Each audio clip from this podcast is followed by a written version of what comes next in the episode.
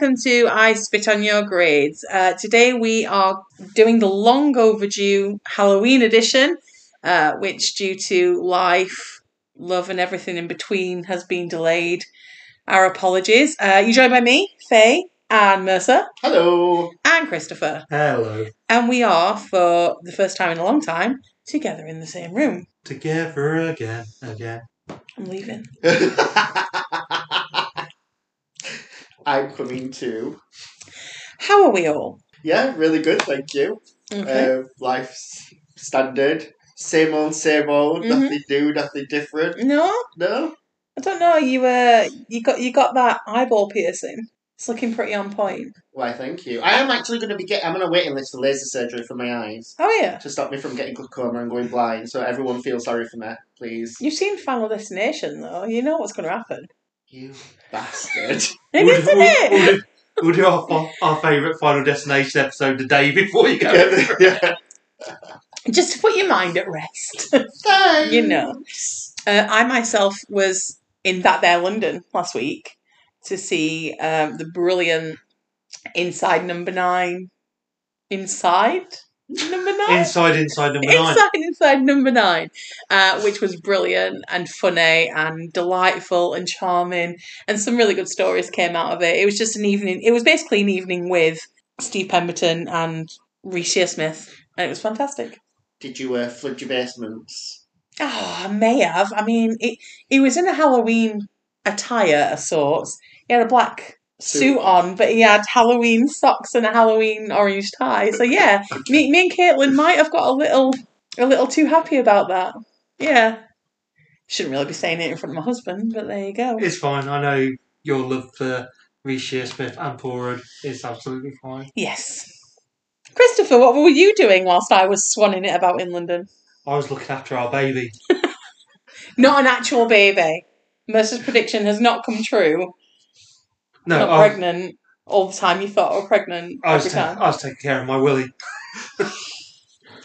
and what, in between doing that, I was catching up on some of the stuff that I missed at Celluloid Scream. So I managed to catch up with the Deep House and Antlers. Oh no, Antlers, sorry, I saw yesterday.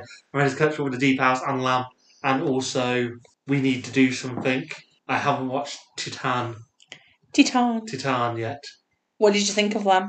I enj- I enjoyed Lamb for the most part. The I didn't lo- I didn't love it. I thought it was I thought it was good. The ending I was very much on board with Mercer's what the fuck rather than a what the fuck It's a good ending. moment. I know we always see someone Twitter you go, oh you can't be saying gatekeeping and saying that's not a horror film blah blah blah. But you know what? Lamb really isn't a horror film at all. It is. It's a folk. It's a folk horror. It's not. It's not a horror film. Yeah. It's a dra- It's a family drama rather than anything else. But I say it's perfectly fine. I, I really enjoyed. We need to do something. The gear change there is really really cool. I didn't see it coming.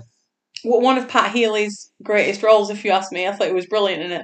I think he, I think I said this last time. How good Pat Healy was in. We need to do something. yeah, you did. You did so great. And I must be would have been one of the few people who really enjoyed Deep House as well. I mean, I'd like to thank Andy Lonsdale for reminding the world of my input to the Deep House on Twitter. Andy didn't know it was you snoring. He's put Magic Mercer. He's actually atted me. I thought the Deep House was perfectly fine, fair, haunted house. I say, I know you had an issue with how they were the communication and I the did. fact that you didn't see them speaking. They had to do it over the radio, but I had absolutely no issue buying into that at the start. So for me, that didn't matter. The scares are perfectly finely done. I say it's perfectly fun, fun time. Yeah. And to be fair, talk about reviews. John Dodson's on Twitter, where he's where he spent his entire Twitter reviews Slagging it. slagging it, and then said worth a watch. what are you doing, Dodson? what are you on about, mate? Um, yeah. I, I don't think we've got any feedback from last time, do we? Because we didn't invite any feedback. So if you did give some feedback, no, we apologise. Because we're not mentioning it on this Oh, episode. actually, sorry. I think I think we did. I think people did did feedback to us, but they probably forgotten they even did. Yeah. We've we've lost track of who fed back what, so we will Uh, uh, start from scratch and just start from a level pegging and just say, "Yeah, hey, welcome. This is our podcast. I spell your grades." Again, apologies for the delay. Uh, like I say, it's, it's been a busy month, has October. And, you know, sometimes you have to take some time off, don't you? Self care is important. Yes. Self care is very important. Self care and self love. It really sounds just like all we do is masturbate. We've literally taken time off to have a massive masturbatory, masturbatory, masturbating session. Yeah, we've been circle wanking. Circle jerking. Circle. Well, we haven't jerked you, have we? I can jerk, yeah, but I can. I You mean, can switch. Anyway, um, so the films that we should have been talking about at Halloween, we are now going to talk about. I feel like I'm having to move my head from side to side to talk to you because the dog has taken over the sofa. So now I'm in the middle and it's like tennis. That's absolutely fine. Oh, it is like tennis, but what's funny is you're the person talking. you don't need to look at us two when you're talking. We're looking at you. Fine. What else? Okay, so should we start? Shall we start with this little known Halloween film? Do you want do you want to talk about all the major ones you've picked to get attention on social media and to get the votes to mask that you know nothing about horror films whatsoever? I'm just going to put my hand up and say I was surprised at your choice. Why? Because of, well, when you say what it is. It's Halloween. Halloween. Of course it's Halloween. And not the remake. No. The original Yes. Halloween. So I was surprised because it had been such, obviously, a well known, well loved film. The re- we, we've established that when I pick my choices, I do so because I genuinely love them and not to get clout, Chris. I would also like to point out after this episode, I'm going to send a picture message of a message Faye sent to me in 2009 saying, What the fuck is the deal with Halloween? Nobody gives a shit about it anyway. I've watched it many times. She didn't really do that. She didn't really do that. That's a lie. That's a lie. I felt I had to cover my own back Yeah, with that. in case you did. Isn't the fog? Isn't the fog set Halloween? Mm, No. no. No, it's saying the anniversary of the town. If if the fog had been set at Halloween, what- I would have gone yeah, with the that's fog. what- that's what- Absolutely. That's what I was wondering. But Yeah, no, no actually, it's, question. the, it's the anniversary of the town. because It's- yeah. because as much as I have picked Halloween, I do prefer the fog in terms of John Carpenter films. But that's just me. But wasn't set at Halloween, so wasn't my choice. The reason I've picked Halloween is because of how it makes me feel. I have this very I do, right? You can laugh and you can pull faces, but I do. When when I hear the music and when I see the pumpkin and just the whole feel of the film, it feels like Halloween to me. That's when you know it starts a spooky season and it's coming and it just everything about it just feels great every time you watch it because it's such a classic. I say this all the time. There is nothing I can tell you about Halloween that you don't already know. Everybody knows Halloween. Everybody knows the story of it. What I don't know the story of Halloween, Faye. Please give me a brief synopsis. Right, okay, so uh, we open with a young Michael Myers who has caught his sister having sex and decides to go ahead and kill her. Can I just say that is the quickest piece of sex in history? It absolutely I've ever seen. is. It absolutely is. upstairs. Yes, they really do. They only walk upstairs. And as well, I said something about the camera angle on it. Like, the camera angle isn't right for what he's supposed to be doing because he's basically looking at everything he does. So imagine having a cup of tea and constantly looking at the cup of tea as you're drinking it like that. You don't do that. That's not how your vision works. So the first, I mean, it was the 70s, you know, and we forgive these things, but the first person, the first person view doesn't match what it should be. Maybe he's cross-eyed. Wow. I'm sure he isn't. But yeah, so as I say, he finds out his sister had sex, um, decides to kill her, and then gets put away in an asylum. And twenty, not twenty years later, how many years later? Fifteen years later, I think it is, something like that. Um, he's escaped, and Doctor Loomis goes to try and find him, and it turns out that he is going back to find his younger, younger sister, Laurie Strode, played by Jamie Lee Curtis, who's fantastic in it. Although we don't know she's his sister. No, we, we don't know at the start that Yeah. it's his sister, but we do find out. Do, do we find out in it No, I don't think we do. I don't think we find out that they're related until H2O. Maybe in Halloween Part 2, but Oh man, if H2O had been set at Halloween, I fucking love H2O. I don't care what anyone says. they are all set at Halloween. Oh, no. oh That's when he comes back. All right, fucking hell. Oh my god. Yeah. Halloween egg Thanksgiving weekend. oh my Oh, god. shut your mouth. That is Shut hysterical. up. Anyway. Halloween anyway. five, Show Tuesday. All right, we- we're not tearing it apart just because you aren't going to win. We're not tearing it apart. We're tearing your complete. I'm going to tear you apart in a minute. I'm going to tear your ass apart. That's right. I'll peg you. You don't want to be pegged by me. Very forceful. Anyway, this was Jamie Lee Curtis's first film. She is a screen virgin in this film, I believe, and she does it very, very well. She does, and um, everyone will have seen the facts on like Instagram or Twitter about like how she was so worried about her not doing a good job, and when Carpenter phoned her, she thought she would get inside, Aw. and really is like, oh no, you were just incredible. Um, Did you read about her technique of how she One to stayed? ten. Yes. Yeah. So basically, because she didn't know which um, order she was going to be filming in, she had a system where um, if she was in like mild peril, it was on like a three or something. If she, if she was at full on hysterical, it was a ten.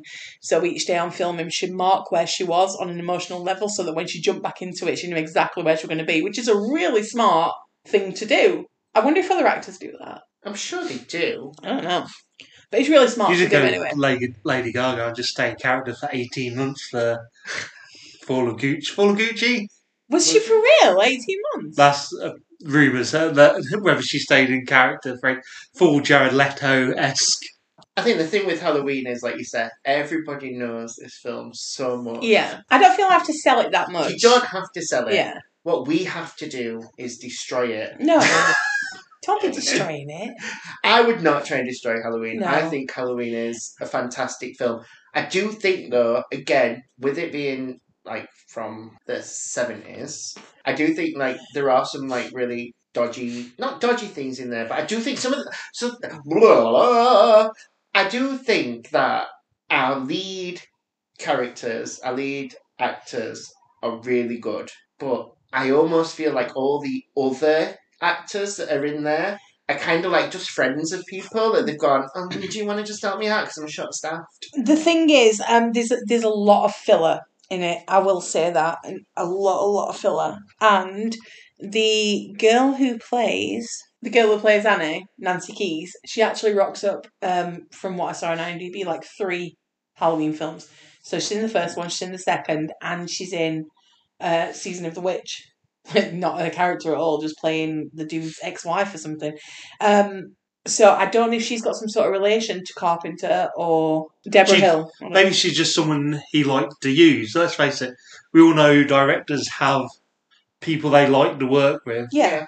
And and and obviously Jamie Lee Curtis went on to star in The Fog as well. So yeah, he, d- he does tend to have this repetitive cast, and that's absolutely fine. Um, PJ Soles in it. I love PJ Soles because she's she's iconic, and obviously, why wouldn't you want someone who was in Carrie in your film? No. Why wouldn't you want that? However, she really gets on my tits when they're walking and they're doing the whole. Um, and he wanted me to do my homework, and I left my book, but I said I don't have the book to do the homework. And he didn't want me to do the homework, and I'm like, you've literally repeated yourself like twelve times, and I know that's not on her. She'll have probably been told, just go ahead and ad lib this bit, just you know, just wing it and say something about school. She says totally all the time. Yes, Uh, and it's funny you pick that out because I've literally, one of the things I put is I love PJ Soles, but the vocabulary a character uses is Yeah. just so annoying. yeah, Totally. It, totally. Totally. And it's totally, Totally. annoying though. totally. But it, it feels like she's been asked to improvise. So that's- yeah. And that's what you just said, yeah? Yeah. That's literally what I just said. Oh, sorry. Chris is throwing fucking chaos now because I've repeated something. Um, but no, you're right. It feels like she's been asked to improvise, and she Yeah. just don't know how to improvise. No. So she just goes and just keeps speaking and about something mundane. Um, Well, you said this right. I mean, she do, she does do that, and I feel like a lot of people do this. And I noticed it recently. To sorry to go off topic when we we're watching Scream, like some of the some of the dialogue you get at the back of Scream is just absolutely ridiculous. It's just nonsense. But it's supposed to be filler to what moves you on to the next scene. But at least have it been believable, because it sounds ridiculous. And wh- while we're talking about it not being perfect as well, Annie's death um, is hilarious. She doesn't look like she's getting strangled at all. It looks like it looks like it should have a Benny Hill soundtrack over top of it. I do think it's funny that um, Jamie Lee Curtis is just like, oh no, like, is that Annie's death? Whose death is it when Jamie Lee Curtis is on the on the phone and she PJ thinks that they're having sex? PJ and Soles, just like, yeah. does this sound like people having? Is this is how you imagine? Well, she's a youngster and a virgin, virgin, so yeah. yeah. maybe she thinks that's what it is. But again, this one of the shortest sex scenes ever. I mean, he's literally rolled on top of her, done his business, and that's it. She's having a cigarette. It's like, mate, it- that did not look satisfying for you. Oh, she said it was great. Well, I think she's lying. I think she's faking it. I don't know what else to say. I really don't because it's like there, there isn't a lot I can say about Halloween It's, without. A- it's hard to sell a classic. It absolutely is, um, and that's but that's what it is. It's a classic. It is a classic. I'll tell you some things that I wish that they didn't do Mm. in Halloween. I wish we get didn't get to see Michael so early on, as in not not like Michael Myers like when he's a little boy, Michael in his like the garb that we come to know as the killer. So his mask and his overalls. I wish we didn't get to see him so early on, and I wish he didn't pop up so many times and then magically disappear because it is not a ghost and he's not a magical character. Right, you said this. Um, it has been put forward that Michael Myers does have some sort of supernatural element, purely because of how many times he's been stabbed and thrown out of windows and beaten around, and still continues to live and still continues. Like if you've watched Halloween Kills, you know, like he's It is- still going at it at this age. He's It- got to be an OAP yeah. now. It is. re- So it is really difficult. th- th- people have said there is some sort of supernatural element about him, and I think the thing that works with it as well, him popping up so early and in different places, is it's been done in broad daylight. It's not been done in the dark a lot of the time. So when you first see him, it's in the day, and I don't think you expect to see a villain in the day. Like primarily, horror films are set in the evening, and you know that's when it's scariest and hiding in the shadows. This guy's right in front of your face, you know, and clearly stalking Laurie. So I, I think that's why it's put in there. I think it's got a real effectiveness about it myself, but it is my pick. So why wouldn't I defend? No, true. I have no problem with seeing him that early and seeing him frequently either. For it. Hmm. I do feel bad for Loomis. Like this, this guy, you know, is collecting his pension. He's having to run around after a fucking psycho, and poor lad. So I didn't know this, but apparently Peter Cushing and Christopher Lee were both approached to pay, play the part of Loomis, Oh man! and they both turned it down because Why? it weren't paid enough. And I was so shocked when I read that. I'm like, what? Like, I thought you did this for the love of like horror, I've I've not been, for money. I've been watching a lot because everybody's doing Noir November. I'm not. I'm doing. Um, I'm, I'm basically doing like trying to do pre 1970 films that I've not seen before each day. I've kind of missed today though, first day. Um, and I've watched a lot of Christopher Lee so far. He's in everything, like in early 70s, late 60s, early 70s, in fucking shit tons of horror films. So it is quite surprising that he would turn something like that down.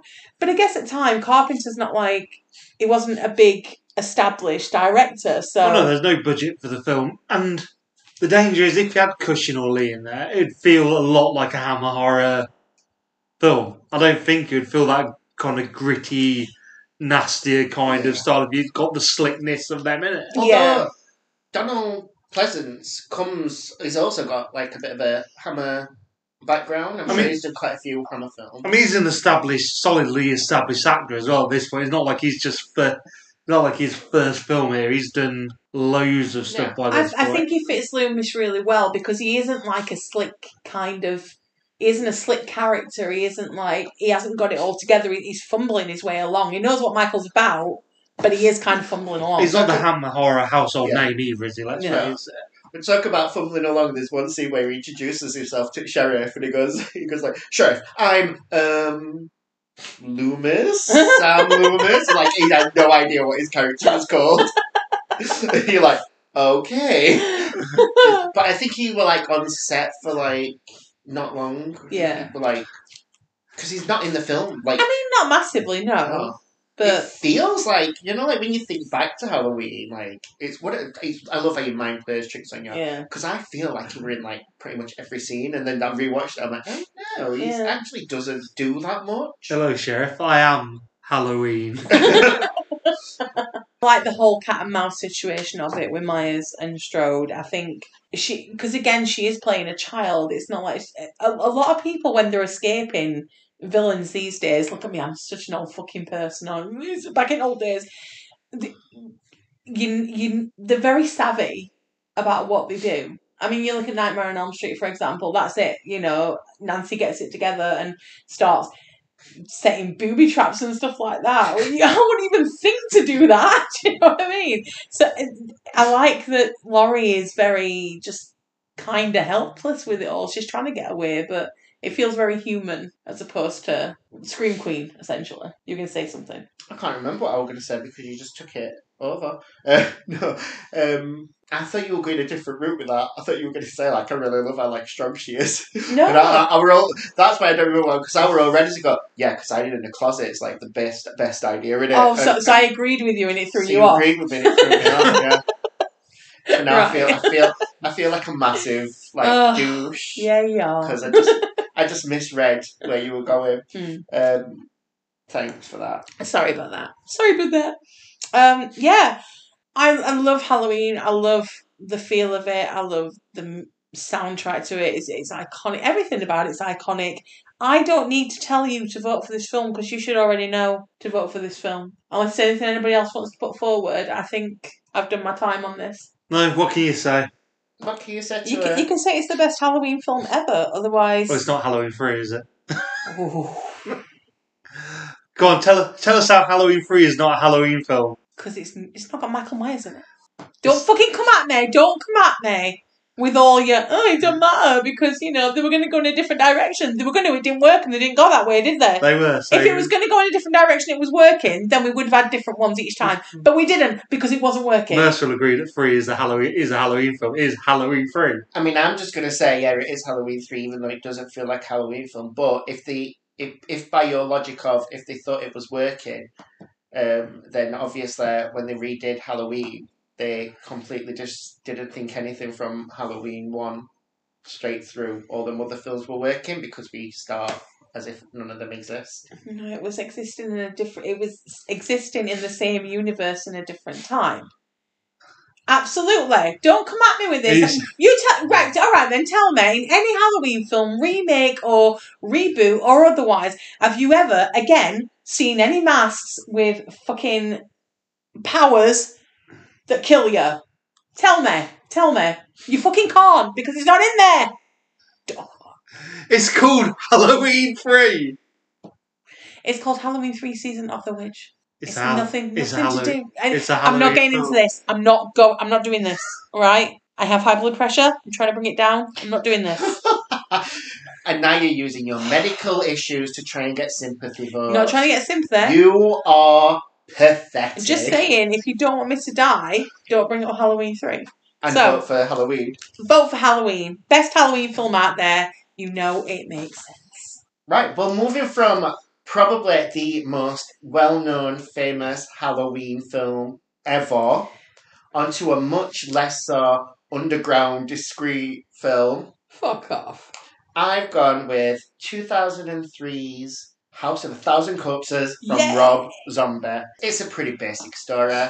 Four friends get stranded, get took to an house full of serial killers and fucked up, fucked up uppery, Fucked up, right? fucked uppery, and there's a clown. And Excuse me, Captain Spaulding. Give him his. there's a clown, and then uh, there's a demon underground doctor. Okay. Um, very standard, classic Halloween fare. And this was the first Rob Zombie film I ever saw. I don't think it is his first, but it's the first one I ever saw, and it it blew me away the first time I watched it. It's it's grimy, it's gritty, it it looks like exploitative, exploitative. I know what you Exploitive? meant. Exploitative. exploitative. Yeah, it looks like it looks like a, a grindhouse kind of exploitative. Exploited. Exploitative. It looks like they were exploited. yes, and it's it's it's bizarre because it's so violent, but I don't even think it's that bloody. It's it's violent with like old school. Uh, Lucky is it Lucky Thirteen? Is that what? I'm, like what's on your shirt right now with the Yeah. cats and it, all the kind of old school Halloween A lot, horror icon sort of lot- stuff with it. a lot of the stuff you see is stuff after the fact as well. So, Yeah. So while you see it and you you go, oh, look at the blood there. You don't actually see the events before. You see the af- you see the aftermath, and your mind just puts into place what should have happened before, which is perfectly fine because uh, if with the stuff that's included in it, while we'd love the every horror director to not give a fuck about the censors or distribution or actually getting out there, the simple fact is they have to worry about these kind of things. So a lot of the work has to be done to make sure that you can actually get people to go and watch this. But Just an FYI as well, it does look like it was his directorial debut in term of in terms of film. He'd done music videos before and such, but that as well. Yeah. Well, Bravo as a directorial debut, you cannot go wrong. I don't think he loves this film as much as I do. At though. the at the time, Um, there was there was nothing like this out as far as I remember. I mean, I don't know if I wasn't watching the right films, but this felt very much like an entry point in terms of this kind of. I think there was, but I think it was a lot more underground. Mm, And because it's Rob Zombie, I think that kind of give him a platform that like lesser known yeah, filmmakers would have had. So I think we, you know, I think these kind of films exist, like or did exist, Yeah. existed before, but he was able to kind of like not elevate it, but like bring it to the bring it to forefront. more yeah, like a wider audience. Yeah. let's face, yeah, I mean, let's face it, Rob Zombie, hugely popular heavy metal star. So if he turns around and says, "I'm making a horror film," everyone's writing. The music magazines are writing about it.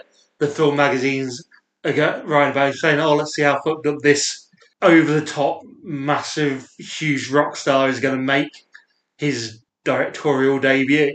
Because let's face it, with White Zombie, they weren't a shy, retiring kind of band. They were a huge, bombastic, lots of horror imagery and all the stuff they did with White Zombie and the Rob Zombie solo stuff. yeah, yeah. So you know he's got that love of the genre from the metal stuff he does anyway. So I say he gets that publicity push on both fronts for the music journos and the film journos looking to see what he's going to do. One thing I like is the fact that because I'm not into like I, I don't even know what it, White Zombies his band called. White Zombie was his White Zombie was his band, and then he and then he splintered And then off he- to do solo stuff Yeah. with Rob Zombie. So I'm not into, as everyone will know, that's not like my genre of music. I don't really listen to it, so I've got no knowledge of his musical career, really, other than the songs that I think there's was the one called Voodoo Doll or something. Living Dead Girl. That will do. Yeah. Something to do with something.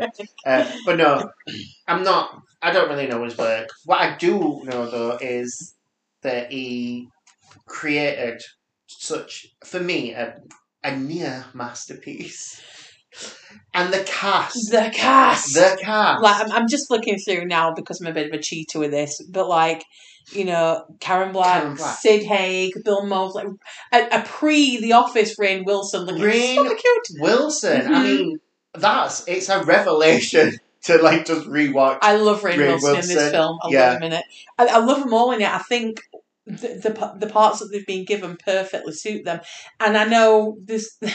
We make jokes about it because it's true, but he has Sheri Moon Zombie in every single one of his films. I, I get it, you know, you, you want your wife in there. I'm t- I am a bit tired of seeing her ass. It, that's just because I've seen it all the time.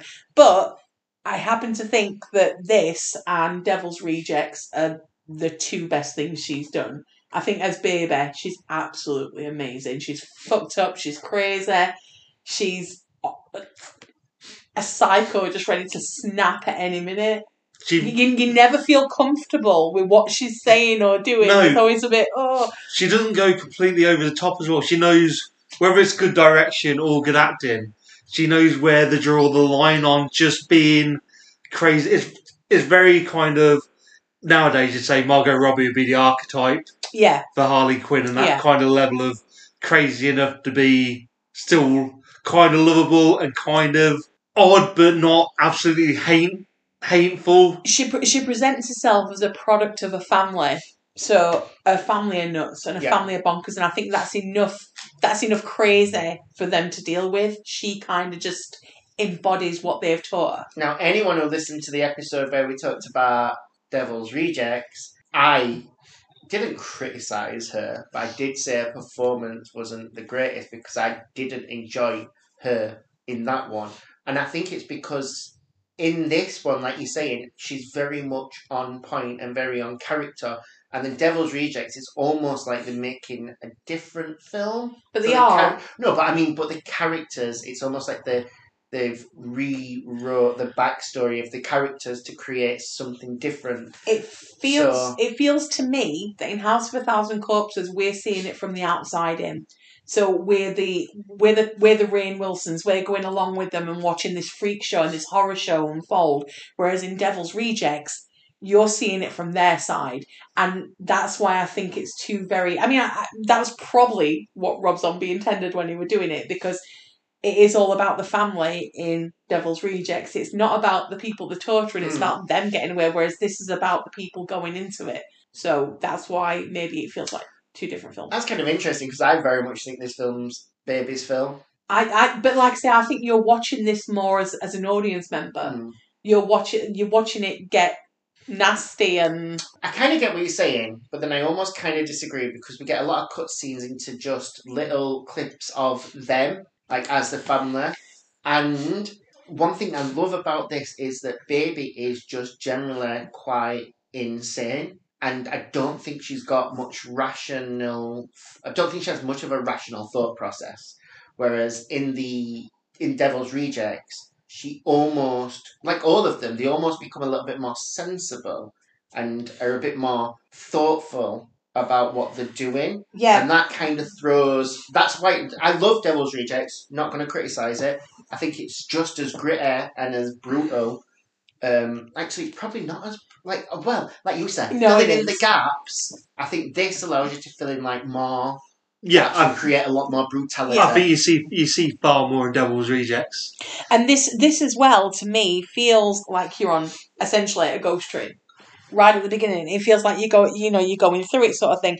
And I think with those little clips of what they do that you, you don't see in real time that they've done in past and whatnot, that is like when you're on a ghost train and you get like little mm. clips like things coming in. It's like, oh, and it, it's like an overload of your senses. And he does it the whole way through the film with like the old news clips and the old adverts and stuff like that. It feels very much like a joyride. Well, it's very much kind of like you know, like when you're standing in a queue at Alton Towers or where, or whichever theme park of choice you go. You're so probably going to go universally and more whichever, than anything. whichever, whichever, one- whichever one. We're UK based, so you have you ever been to Legoland? So when you're standing standing in the queue for Alton Towers or Thorpe Park, especially at Halloween, and they're doing the setup work while you're in the queue, so before the ghost train. So the opening of House of Thousand Corpses, when Sid, ha- Sid Haig's Captain Spaulding, and they do the whole setup with the the museum and the whole and that kind of stuff and the backstory, and they do that whole bit there. That's getting you primed for the. That's the cue before you hit yeah, the ghost house or the ghost train, and you have everything come at you then, and that's really clever. To say it's that it's that setup to go right. Okay, so this is this is slightly off. This is what we're doing. This is you getting ready. We're getting you primed. Okay, and then when this shit kicks off, you're you've been primed. You're ready to go and go with this. like feel I- like an attraction. Yeah, I almost feel like that's how it was approached as well by Rob Zombie. Mm. And I think that was a smart move.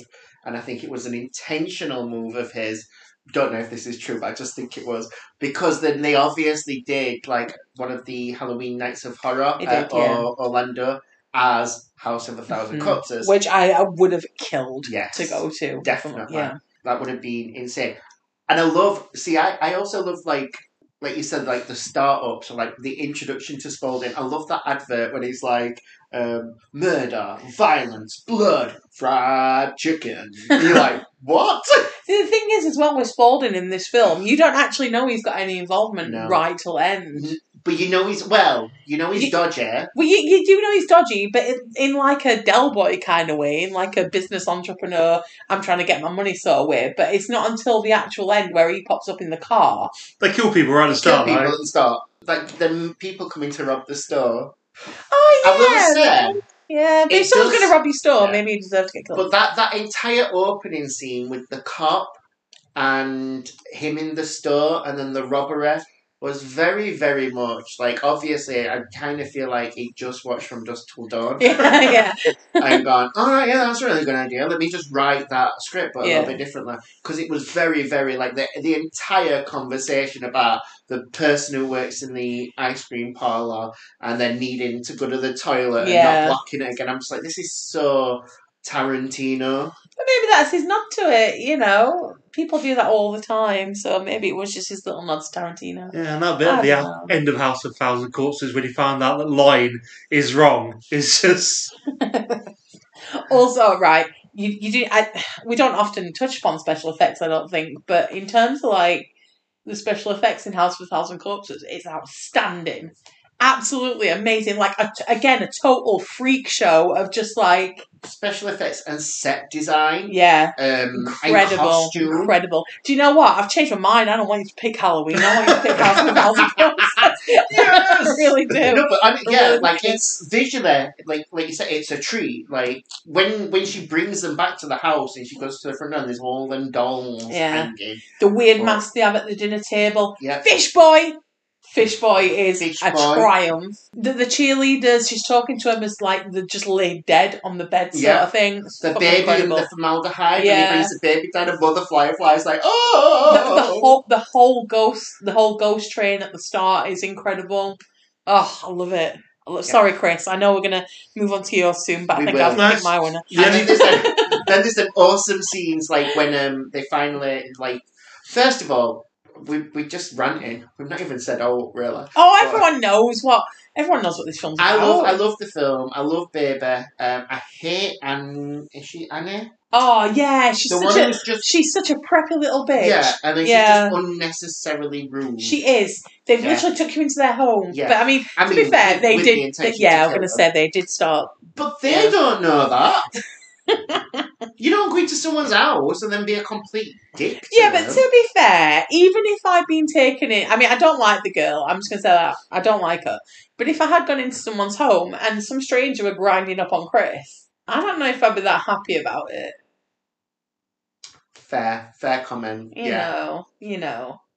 But then again, at the same time, it's Sharon Moon Zombie, so I'd be like, you know, I've had it. You're all right. You get, you get a pass. It's all right. But I do, I do love the cast. I love, I think Mother Karen Black as Mother Firefly Yeah. is say, she- far the the more superior Mother Firefly. I going say she changes in Yes, um, Devil's Rejects, yes, doesn't she? does. Who does she change um, to? It's someone equally as known. Yes, but again, she's very, she's much more serious. Like the role feels Southern. more She feels serious. more southern in Yeah. Devil's Rejects. um, you want to say Jennifer Coolidge, but I know it's, It's not Jennifer Coolidge. Someone like Jennifer Coolidge. um, Is it Stifler's mum? Stiff, Stifless, Stifless, Stifless Is it mum. Stifler's mum? No, it's Leslie Easterbrook.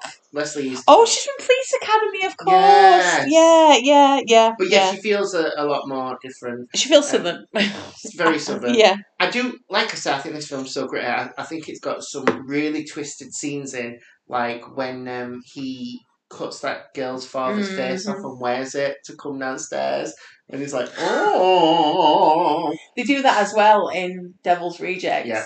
Yes. With the dude from um, Salem's Lot. I forgot his name. My apologies. But the guy from Salem's Lot. Uh, yeah. I, sh- I think you just won it, Mercer. Vote for the. I, th- I, th- I think you get two beers in me and that's it. I agree with you. The only thing I would say is the ending is absolute mess.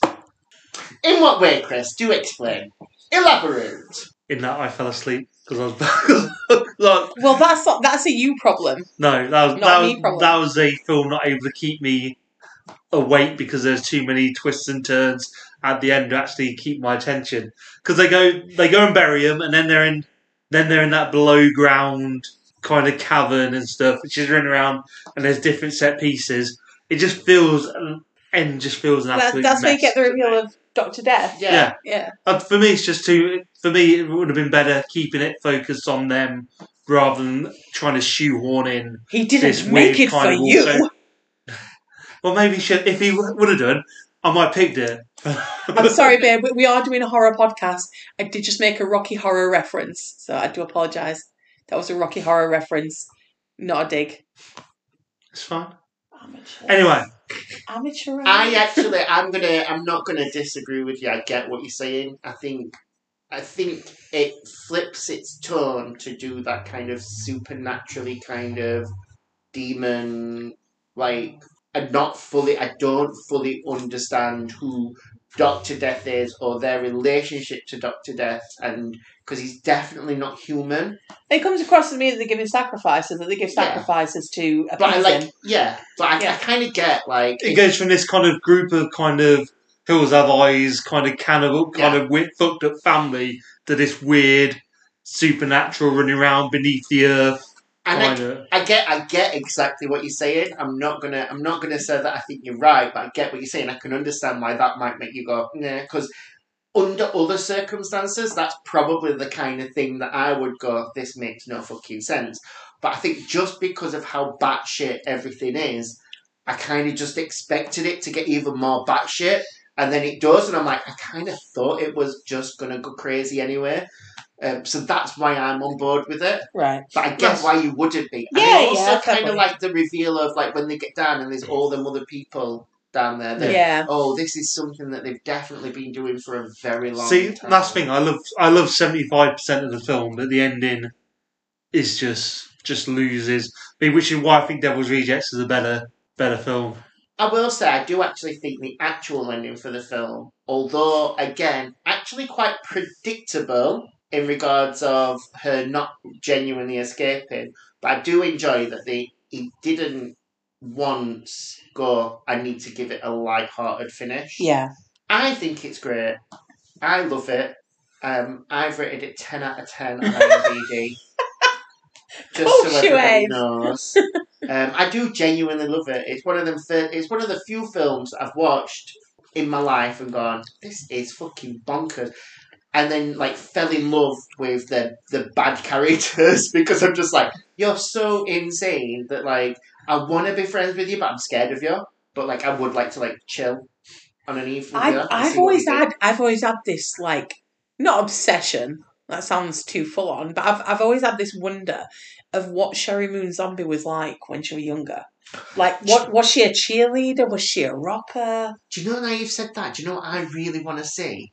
Like a prequel to House of a Thousand Corpses when they are younger, and like a, see how they like interacted with people, like with a, a child, Yeah. Cher- Cherry, Well- Sheri Zombie going crazy ass on people. I mean that like, like that final scene where she runs after that girl and jumps on her and stabs her, like is one of my favourite stabbing scenes. I, I've probably got a lot of favourite stabbing scenes though. we we all we all know that Rob Zombie does not shy away from a backstory so Rob Zombie, we know that you will listen to this. Please make a prequel to House of a Thousand Corpses and call it House of Ten. House of Zero Corpses as of yet. Um, I love how important we think we are that Rob Zombie's listening to our podcast oh, I, I'm, I'm going to tweet. He that. emails me all the time to say what a fan he oh, is. fuck off Rob it's three o'clock in the morning I'm going to watch It's like that. stop trying to get Sheri Moon on the podcast. It's not going to happen. Yeah, he's, yeah, he's desperate for us to like just take pictures of her bum and like tweet them for everyone. Um, but oh she's a good egg leave her alone what is a good egg is this film, and I do think that it's you know it's not the classic that is Halloween. I don't know, you know. I don't know. I don't, I, I don't know. Won't even let me do my final summation I'm trying to, I'm trying to much. pick you up here. I'm saying, I, I think in terms of like greatness, that maybe Halloween is on par with House with Thousand Corpses. But fucking hell, sabotage yourself. I go think- ahead. That's I fine. think that is a big, big shout. I also think you might have just made another bunch of enemies. It is not the classic that is Halloween. Halloween is an ultimate classic.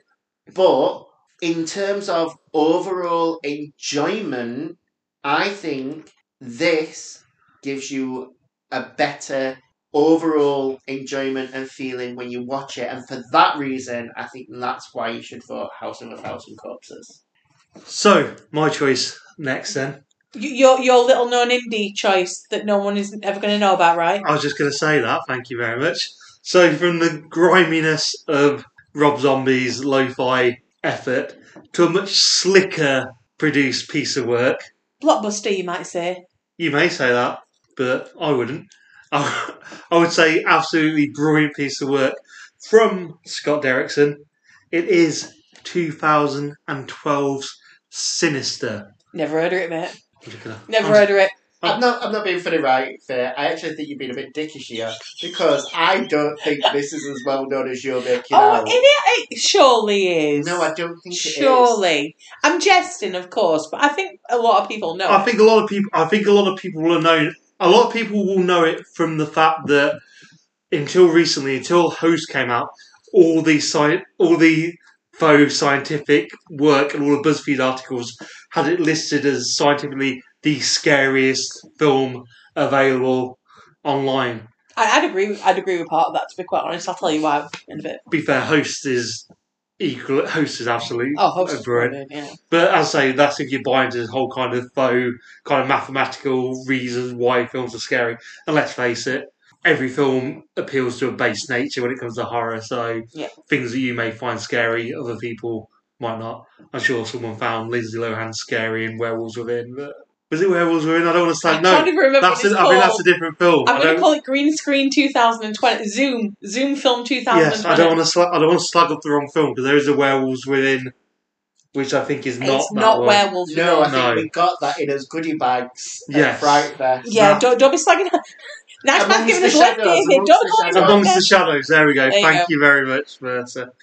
Anyway, I've completely gone off topic already. We're ten seconds into my pitch. Because, you know, that's how much you enjoyed this film, Chris. As you just pointed out about mine, it couldn't even keep my attention. You can't even talk about your own film. Thank you. Quick plot breakdown. Ethan Hawke plays Ellison. Oh my god, it's Ethan Hawke. It is indeed Ethan Hawke. Plays Ellison, the crime writer, who, while he was riding a high early in his career with breaking a huge case with his book, he is now on a more downward slope, finding himself having to write copy and textbooks for the colleges until he gets the opportunity to move into the house where a grisly, unexplained murder has taken place. And moves in, and as you would expect in this kind of scenario, they live there, pay the mortgage off, retire. Everything goes fine. Everything is really good. Weird shiz starts to happen with the discovery of a whole set of old films. For the audiences at home, that that was our dog sneezing in the middle of my pitch and not Faye and Mercer laughing at mine. And sneezing into my beer. yeah, and then pulling the face of, like, what the fuck just happened? And I'm literally, Yes, I'm still going to drink it. We're all right. Right. If you if every, if everyone's ready to settle down, dog, fireworks get off outside. We're recording this the day after bonfire night because apparently We've got a one, lot going against us. one yeah one day is not enough.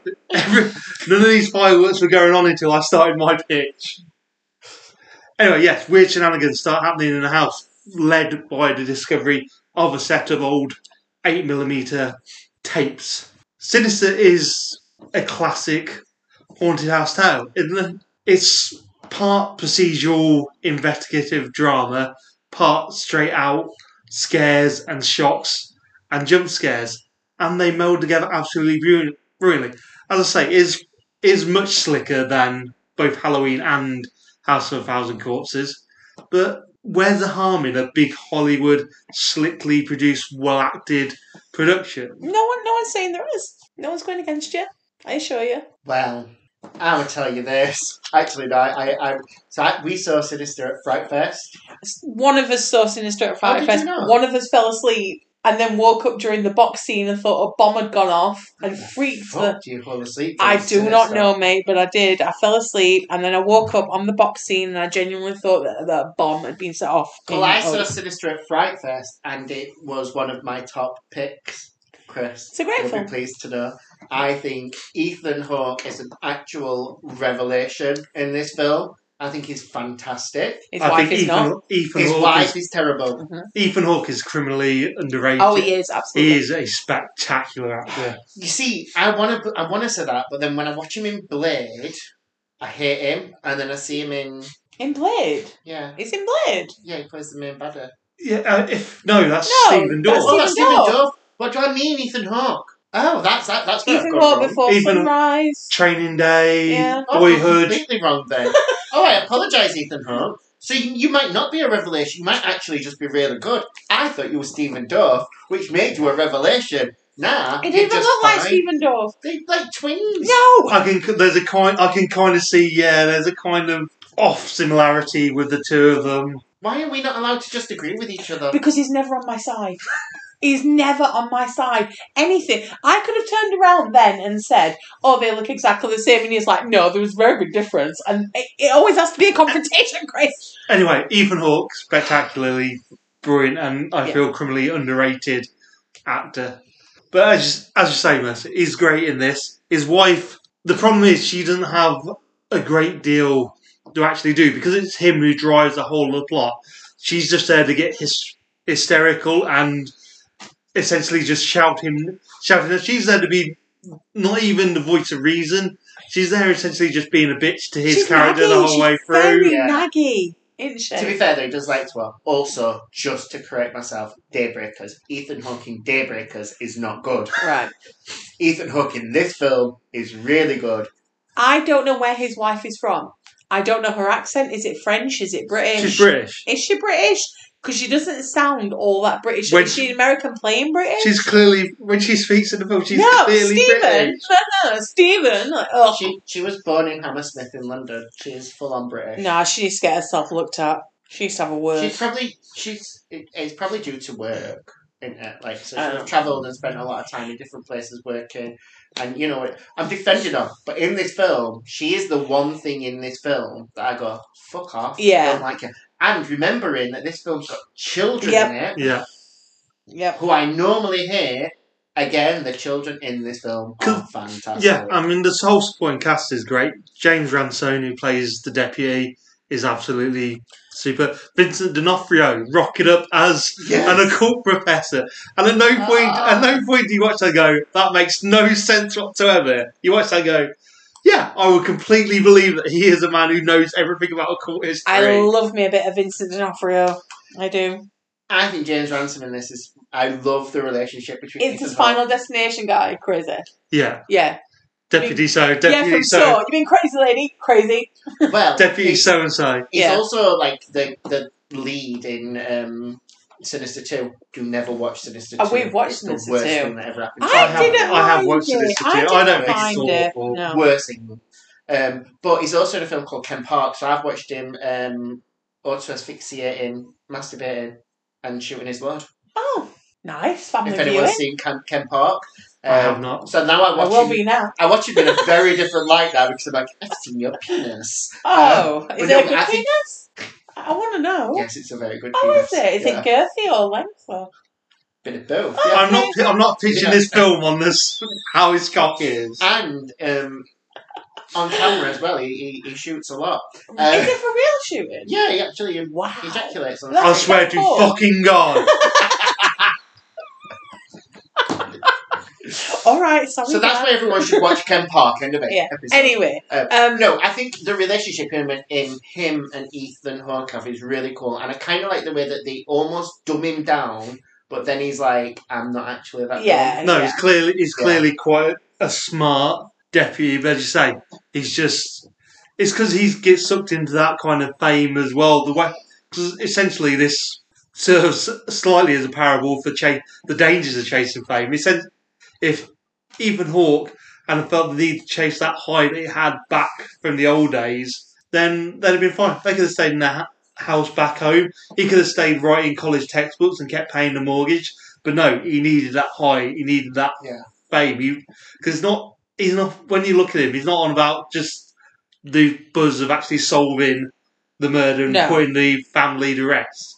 He's on about the book tour, the money, the fame, the And I think that's such a. It, it just highlights like what we are as people. That sometimes you are willing to risk losing everything you've got to get one thing that's not as important. yeah, and that's such like a bizarre kind of human reaction to stuff. It's like, why would you do that? Like, why would he risk like like his wife says to him, "I'll take the children and I'll go," and he's like, I won't carry on, and then still carries on, and you're like, why would you risk everything for that? Well, he says he's doing it for the family. He's not doing it for the No, he's doing it for himself. Yeah, like, absolutely. You know, he the, and, and, He's, and he's Walter White in it, is what it- he's doing. that's evidenced when he sits and watches himself on TV in an interview because he wants to relive. Yeah. them He can't let it go. No. The set the set pieces are the are the absolute standout star. We, we, we've just got a new Hoover. We've got a shark Hoover. We are going up in the world. Oh, we're just getting So, adults. this is I don't know.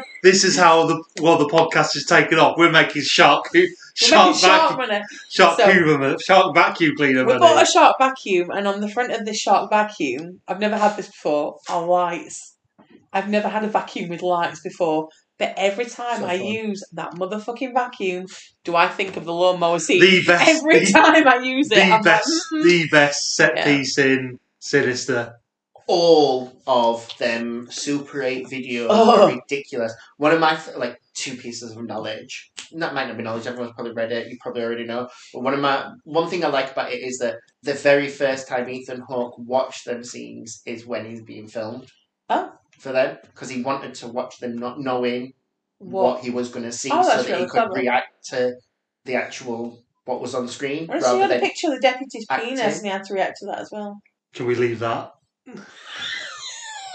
And then I also, see. I didn't. I didn't sit here going off I'm for joking. Halloween. Going, Hey. oh, do you see Jamie Lee Curtis's tits in the look? Chris, Oh. I'm joking. I will get to why I appreciate this film very soon.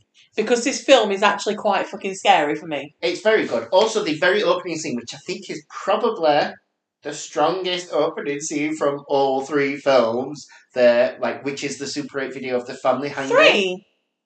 The three, th- yeah, from Halloween. The films Oh, sorry. I thought you meant three sinister films. I was like, was there a third? No, from Sorry. the three films we've talked about. yes, sorry, my apologies. Probably the strongest for me. The Mm. strongest opening. I think it sets the scene so much more than ours do. Yeah. um, because it it also it, it follows the storyline through, whereas ours almost kind of like deviate off. Yeah. Um, but like when they did the hanging scene, they stunt people, stunt people who do the hanging, and someone fucked up the nooses. So when they dropped, they were all actually hanging.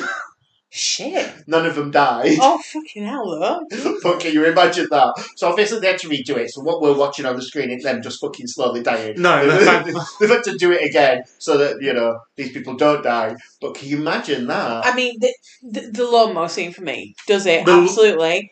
And and it's and you do not see that coming. No, the lawnmower scene because it's just. I remember being in the cinema watching it, and as you say, it's just going. It's just going on in pitch darkness. They just like, they doing this? a little bit, little bit of light off the front of the lawnmower, and then just suddenly it's over the head. It's like, what the fuck? Jesus fucking Christ! But um, scariest for me is because I mean, Bughuul, you know, as much as he might look like a Slipknot member, it don't matter. When they do the scene, well, sorry, not the scene, where they show the video where um the kid has drowned the parents, and you see Bughuul's face in the pool, genuinely shits me up. Like I hate that visual. It reminds me of like, and I'm sorry because I do it to every episode. It reminds me of um Al Brooks doing the monster in Twilight Zone. That kind of say it's kind of the same face. It's really weird. And I don't like the way he's looking at me. And oh my god, the subtleties as well. Like when he's editing the videos, and you just get Bughuul turn his head slightly when he's looking away. You're like, fucking hell, that's that is really creepy. That is genuinely creepy. It is it is genuinely creepy, and as I say, the whole all the videos alone are great, and as I say, the whole through line as they actually start to piece it together actually hangs together and works. You don't. It's not something that you can tell the writers here ha- haven't just gone. Oh, sh- I'll get a load of death scenes and just cobble them, cobble some storyline together around. them Yeah. When you actually listen to the through line and how things work, it all actually comes together and actually makes perfect sense. Yeah. Mhm.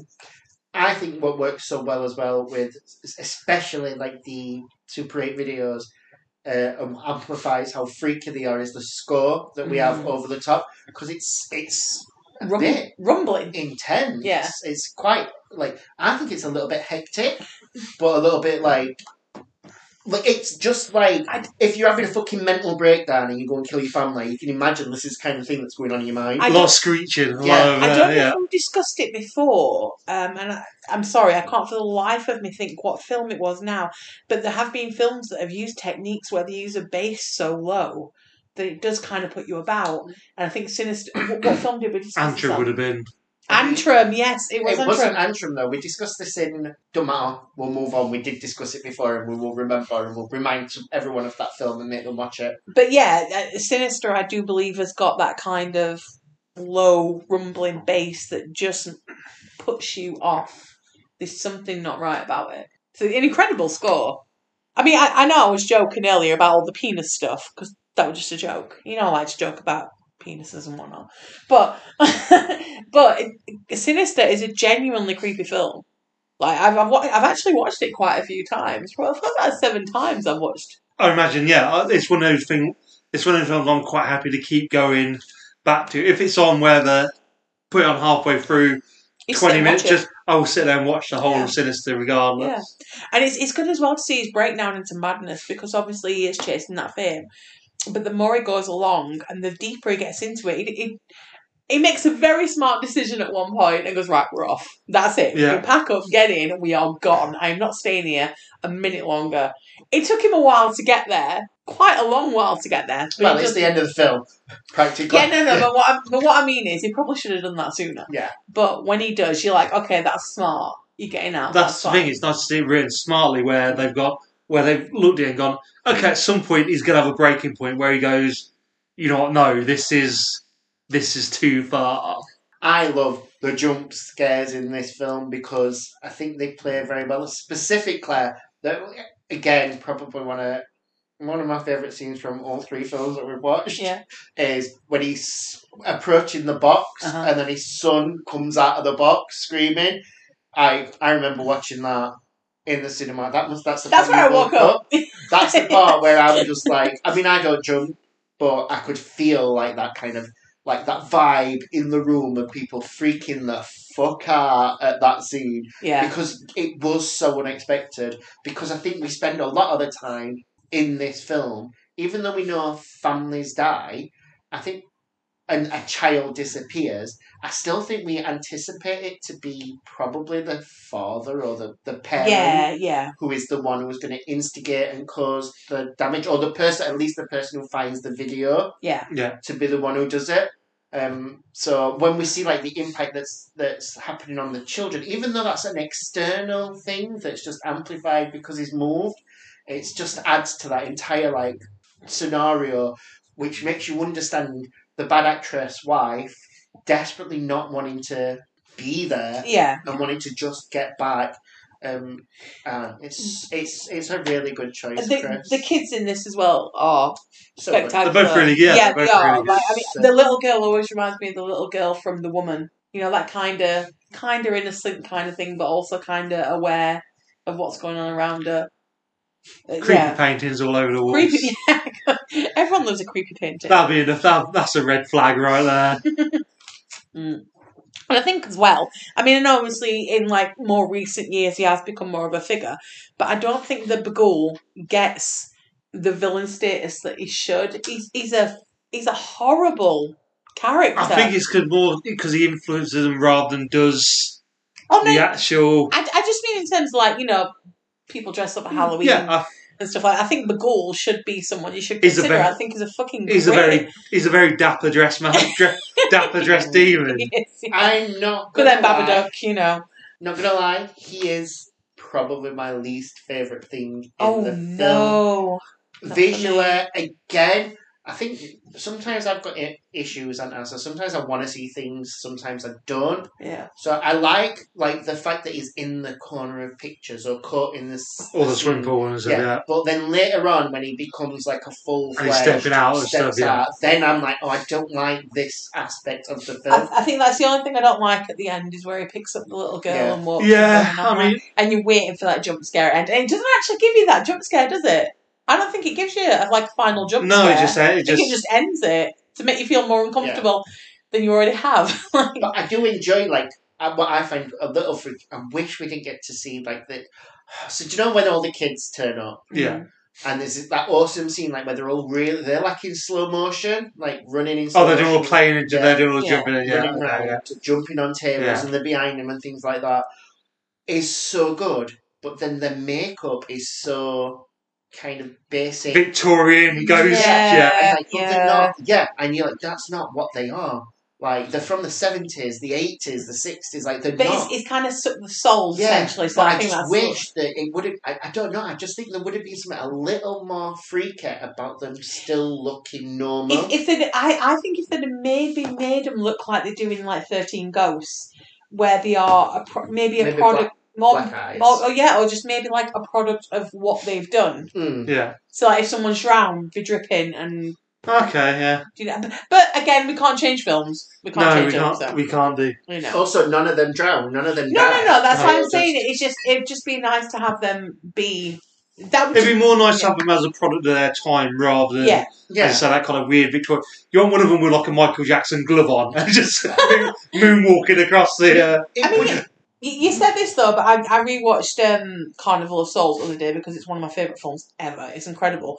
And the makeup in that is so basic, but so effective. But I think that's the difference, though. So these, the makeup in this is basic, but it's it's decent looking makeup. Yeah. But it, it does take you to a certain time frame in your mind. Mm. Carnival of Souls is just pale with dark eyes. Mm. It's just white and dark underneath. And actually, that might have been It- uh, yeah. better. Yeah, better Yeah. attempt. As like you said, they've had the life looked out of them. We don't need like weird like marks on them and stuff like that. We don't want them to look like cracked porcelain dolls Yeah, yeah. like it would have just but and it's so it, it you know like when you're like fuck I love this but I also just wish that that hadn't happened because them scenes like when when she, that little girl's on the table like behind him like like I'm like that's so fucking cool Yeah. I just wish she didn't look the way she looked like if she, like I said even if she'd have just looked normal that might have freaked me out a little bit more But I mean, even with that, Sinister is still amazing. and, a mis- yeah. and a miserable ending as well. No, ha- yeah, yeah. no happy ending for the. Uh, I like, the I like Ellison- the miserable ending. I do. I love the ending of Sinister. What I love the reveal, even though we, we kind of know, but the reveal that it's the children and the fact in this one, like because there's the little boy and the little girl, the fact that it was the little girl that was the one that was the one that he wanted. Yeah, Because you know when we see that it's kids, he's not he's not very he's, he's not gender specific about who he takes. no, no. Um, I'm guessing it's just the youngest one in the family because they're more easy, more susceptible Yeah, to to influence. influence Yeah. and more susceptible to it. But it's so fucking dark. And I think, like, that's the point where that little girl, I'm like, you are so good because you are quite fucking scary Yeah, right yeah. now. red little redhead ch- children. That's what it is. it is. Freaky. But I think we've sufficiently covered how amazing Sinister is. It's it's one of them really weird things as well when you think look at Sinister and you go this big kind of scary film and then you look a few years ago that the writer and director are doing Doctor Strange.